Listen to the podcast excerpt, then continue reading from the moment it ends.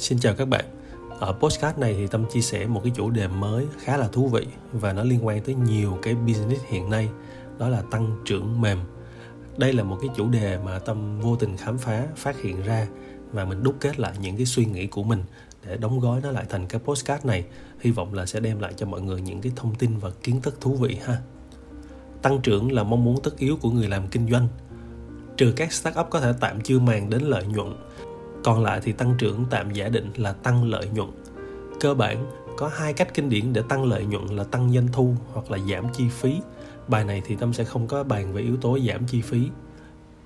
Một là tăng bill size, tức là tăng giá trị của cái bill.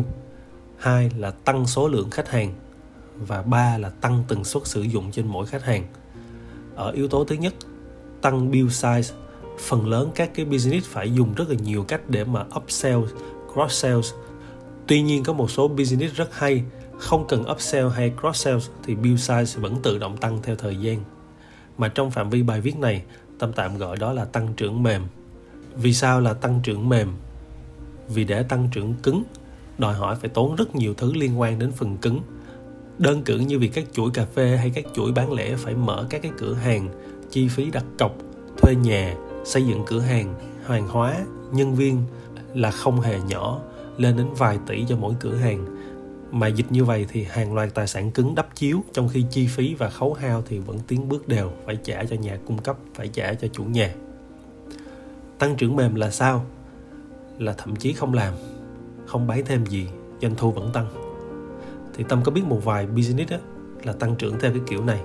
Để tâm kể cho các bạn nghe ha nhóm business thứ nhất là các cái engagement marketing platform kiểu giống như là Upflyers, Insider là các công ty công nghệ thu phí từ doanh nghiệp khách hàng như là Grab, Tiki và biểu giá của họ sẽ thu dựa trên MAU tức là viết tắt của Monthly Active User và theo lẽ thường thì dù có dùng hay không dùng những dịch vụ như là AppFlyer hoặc là Insider thì các cái công ty như là Grab, Tiki vẫn phải tăng trưởng các chỉ số như là người download mới, người đăng ký mới và MAU và như vậy có phải là doanh thu của Insider cũng tự động gia tăng theo thời gian hay không? Nhóm business thứ hai là các dịch vụ giá trị gia tăng trên môi trường internet, ví dụ như các dịch vụ lưu trữ điện toán đám mây, tổng đài ảo, SMS họ thu phí dựa trên lưu lượng sử dụng. Ví dụ như một trang báo mạng sử dụng dịch vụ lưu trữ của các bên như là Amazon, Digital Ocean. Tháng này toàn bộ cơ sở dữ liệu của họ ví dụ là 100 GB thì họ trả ít đồng. Tuy nhiên sang tháng sau thì họ phải trả nhiều hơn vì dữ liệu sinh ra nhiều hơn họ phải lưu trữ nhiều hơn họ phải thuê ổ cứng lớn hơn. Hay như dịch vụ tổng đài ảo thu phí duy trì phần mềm dựa trên số lượng phút gọi doanh nghiệp càng gọi nhiều thì chi phí duy trì càng cao. Business thứ ba là Uber. Uber có một cách tính cước cực kỳ thông minh.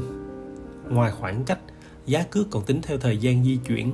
Để phòng khi kẹt xe, thời gian di chuyển kéo dài thì tài xế có thêm thu nhập và qua đó hoa hồng mà Uber thu từ tài xế cũng tăng lên. Business thứ tư là cái kinh doanh mà tôi đang làm, đó là Amway.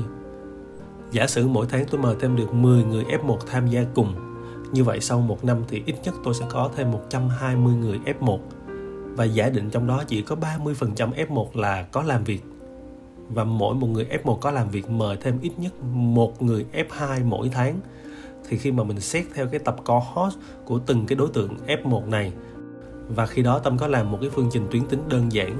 Chúng ta sẽ có được tổng số tuyến dưới trong một năm á, là rất rất nhiều. Và các bạn có thể tự giải bài toán này cho mình để thấy được cái độ lớn của cái business này là như thế nào.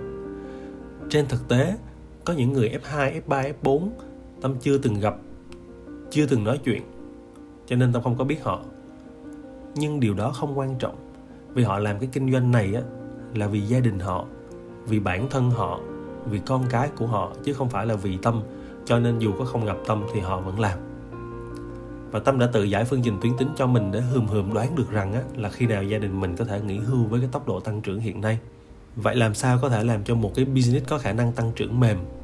Cái này á, tùy thuộc vào từng business không phải cái nào cũng làm được. Và khi chọn một công việc để làm á, thì bạn có thích là cái kinh doanh đó cái công việc đó nó có tính chất tăng trưởng mềm hay không?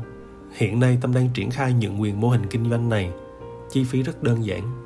Để mọi người có thể học, có thể làm được giống như tâm đang làm trong kinh doanh Amway, để cho nhiều người có thể giảm cân một cách khoa học, giảm cân một cách rất ngoạn mục. Mọi thứ đều được học miễn phí. Chi phí mà các bạn đầu tư cho một buổi nhận quyền như vậy chỉ đơn giản đó là một bữa cà phê mà chúng ta hàng huyên chém gió với nhau. Giờ thì chúng ta sẽ trao đổi với nhau qua online trước. Tâm sẽ cho các bạn ký sổ chầu cà phê đó. Khi nào hết giãn cách thì chúng ta sẽ gặp nhau và hàng huyên ha. Đến đây thì postcard này cũng kết thúc cảm ơn các bạn đã dành thời gian lắng nghe. Nếu thấy nội dung postcard này hữu ích, các bạn hãy nhấn like để nhiều người nghe thấy nó hơn, hoặc chủ động chia sẻ cho bạn bè để giúp họ có một cơ hội cải thiện chất lượng cuộc sống tốt hơn.